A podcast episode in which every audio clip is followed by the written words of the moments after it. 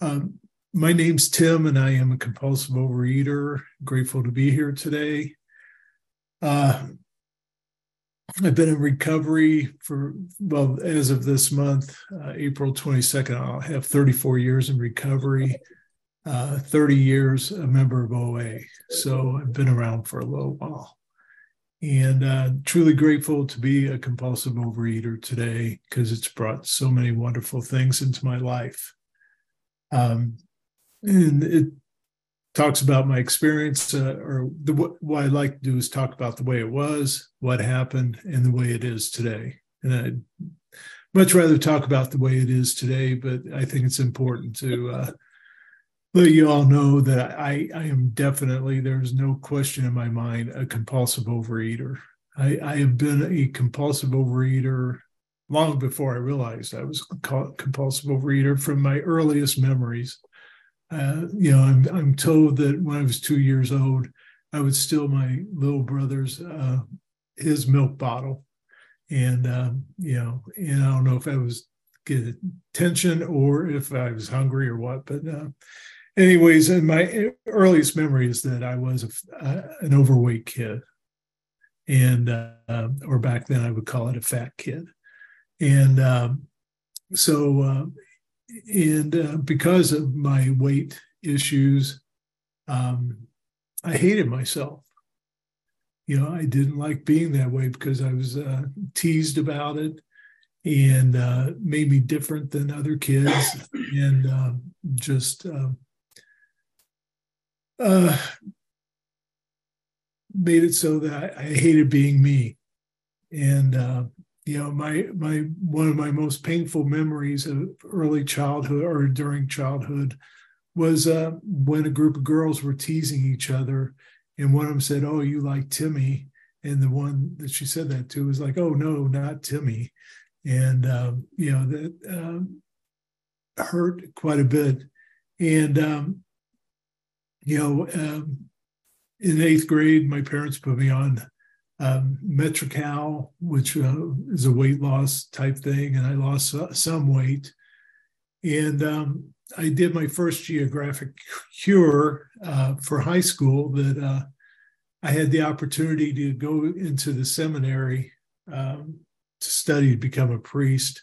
Uh, my freshman year high school, and um, I took that mainly because I saw it as a way of um, possibly losing weight because I figured if I went there that they would only give me what everybody else got, and you know I, I wouldn't have an opportunity to uh, uh, maintain my weight, and uh, also um, just uh, I, it was appealing to me to be going to a, an all boys school that uh, guys I knew didn't care if you were fat or not, and um, you know at least I wouldn't have to deal with uh, girls being repelled by me.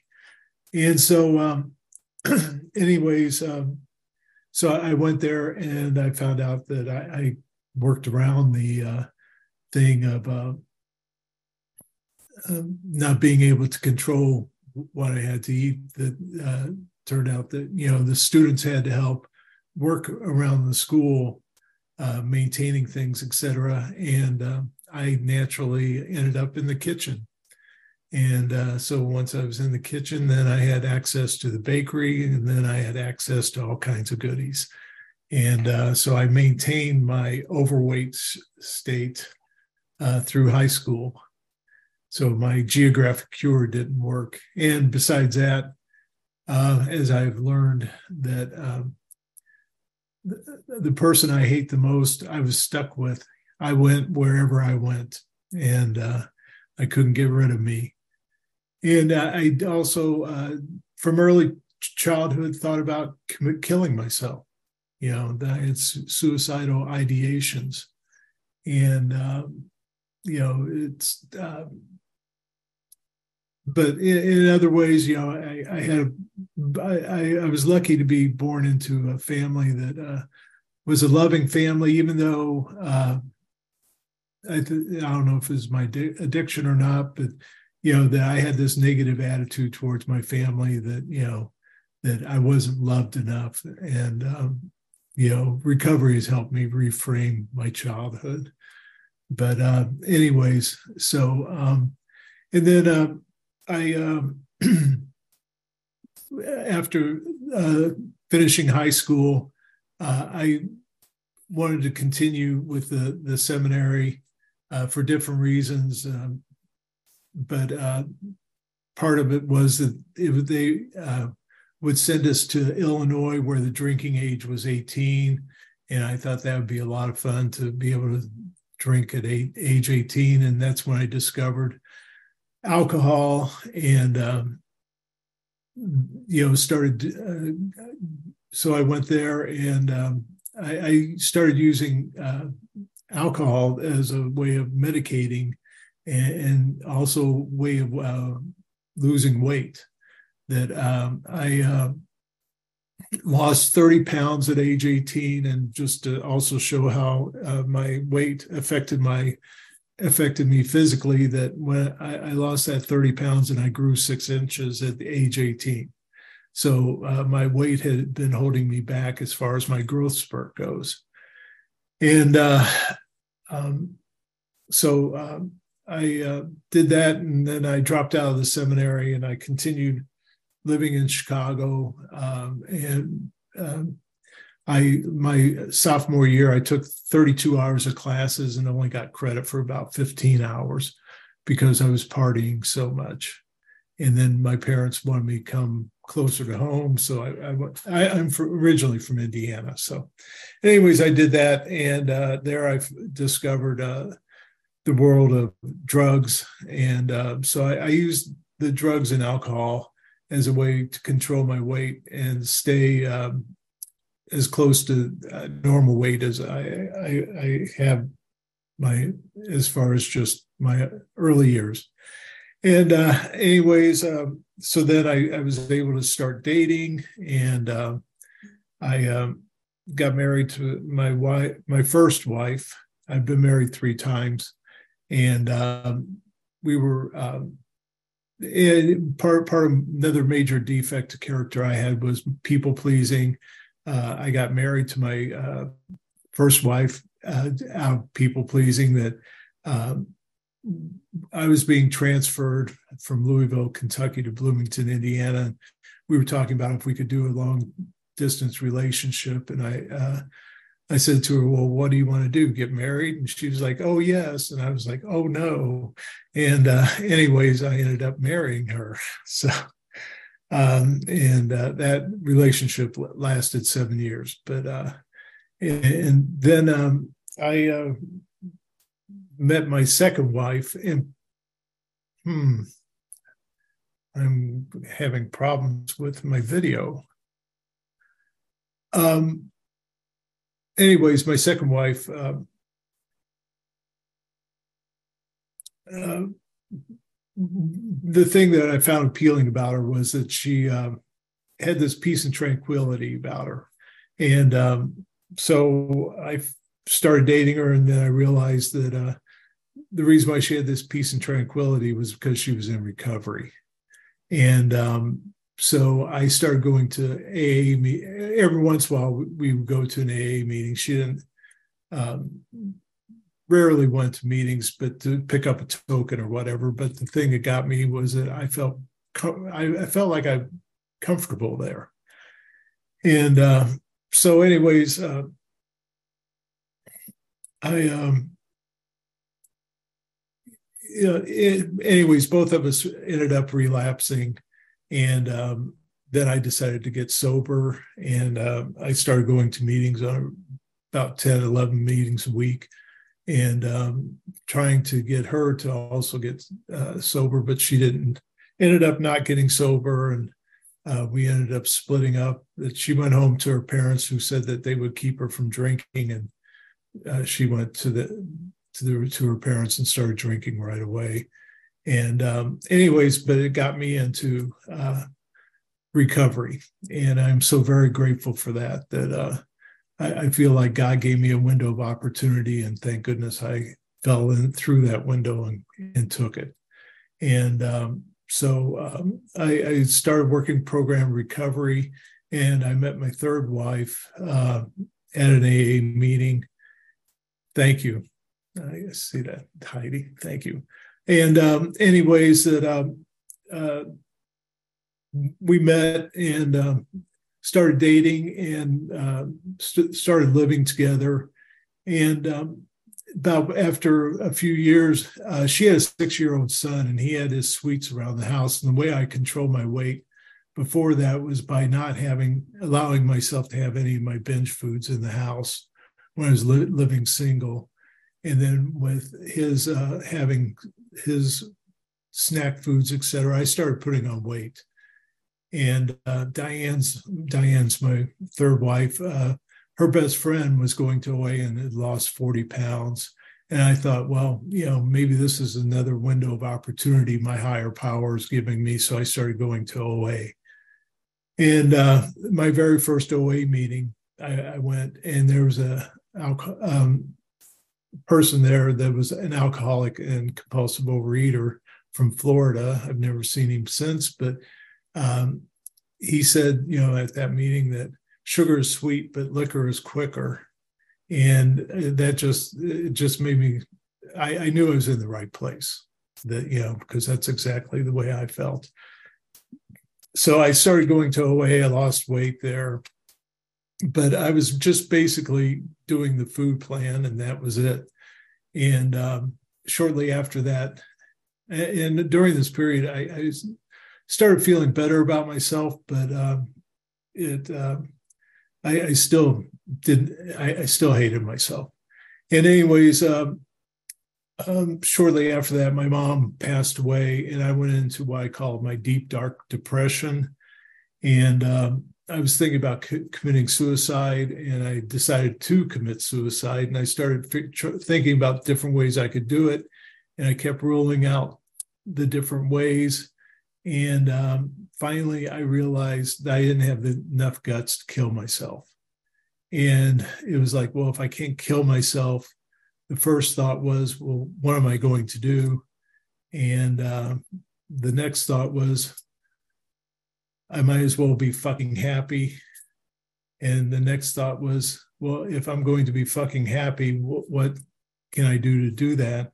And I decided to throw myself into a program of recovery.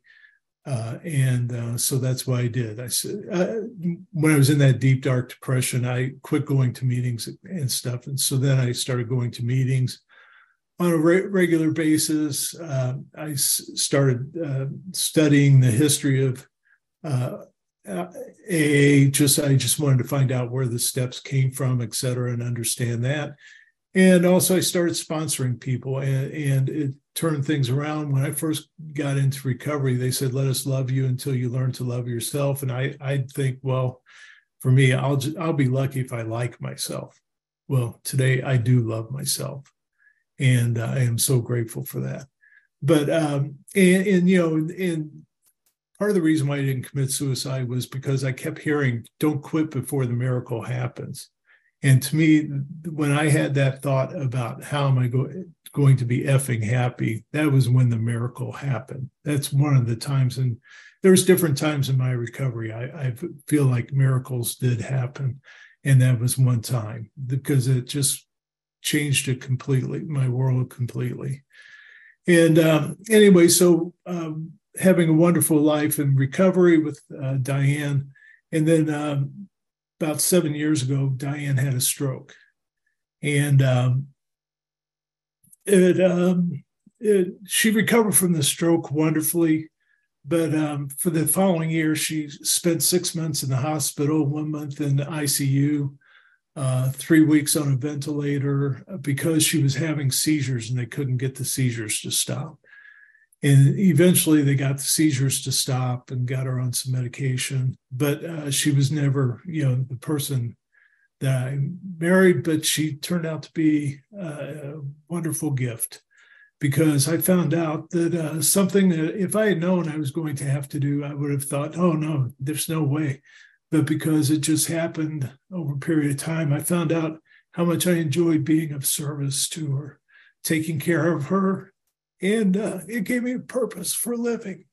And uh, anyways, but another part of it was that when Diane finally started getting back to as much to her normal self as she could, uh, she she said, "I love you" constantly to anybody and everybody, and uh, her her friends would come over and say that they were coming over to get a dose of loving, and she would tell me constantly that she loved me. And uh, there was one time we were going to Florida. Thank you, five minutes, and um, anyways, that um, that, that we were we had to wait until everybody else got off the plane before we could get off because she was handicapped. And there were over a 100 people sitting behind us. And uh, she stood there in the aisle and just said i love you to over a 100 people as they went by. And it was just a wonderful thing to watch her say i love you and smile to these people and some would say i love you back and it was just wonderful but uh, um, two years, it's coming up on two years that Diane passed away. She had another stroke. And, um, you know, um, I've remained absent. I, I, I've lost over 80 pounds and I'm maintaining that. And uh, when Diane passed away, I, I, did what I had seen other people do. I stuck close to the program. I let people in the program support me, and I kept in constant contact. And uh, the group carried me through that and helped me do it abstinently. And uh, other things, you know, that I knew I was in for a world of hurt, and it has been very painful. It still is painful. But, you know, I knew my higher power had a plan and I had to trust in that. So, um, and then also I knew that uh, when, when I'm in pain, it's here we grow again. And so I knew I was going to be in for a growth period. That's the way I see my mom's death also was a period after that was growth, a growth period. And things I've come to appreciate over that was that Diane gave me heaven on earth. And because, uh, you know, it was just wonderful living with her. And she was always grateful. And that's another lesson I've learned is how important gratitude is, but also giving away the love. And you know that she unconditionally loved everybody um, and set a wonderful example for me. And then the heaven on earth that today i decided you know she every day i get up and i i look forward to her getting up and, and being of service to her. And um, you know, since she has been gone, I've decided my job is to continue having heaven on earth. Every day it's okay, what am I going to do to have a heaven on earth day today? And um, part of that's just because I feel like I owe it to her. But she was also full of joy. And so, you know, my goal is to be more Diane like. And so I try to be full of joy, even though I, I'm usually in a much better better place than trying not to cry. So uh, and then uh, the gratitude, and then also service wise, Diane was uh, she spent she was a nurse, she was a drug and alcohol counselor. She, when she turned fifty, she became a teacher of students that wanted to go into the medical field, and you know that. And then she sponsored. She was in recovery, of course, and if she had lived uh, to um, the following she she was 39 years sober when she passed away.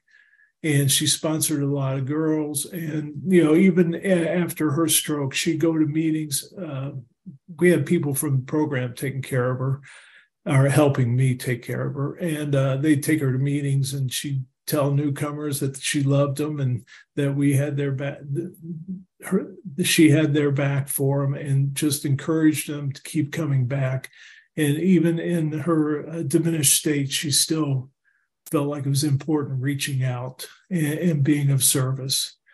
And um, so I continued doing that, sponsoring and just coming here and talking. And that, um, but also, you know, in talking about her, it's it's my way of trying to keep her alive, as well as uh, just passing on the things that she taught me that uh, have really changed my life. You know, that in the past year, I've had miracles of, I, I went to Scotland and England because people invited me th- that I've met through Zoom.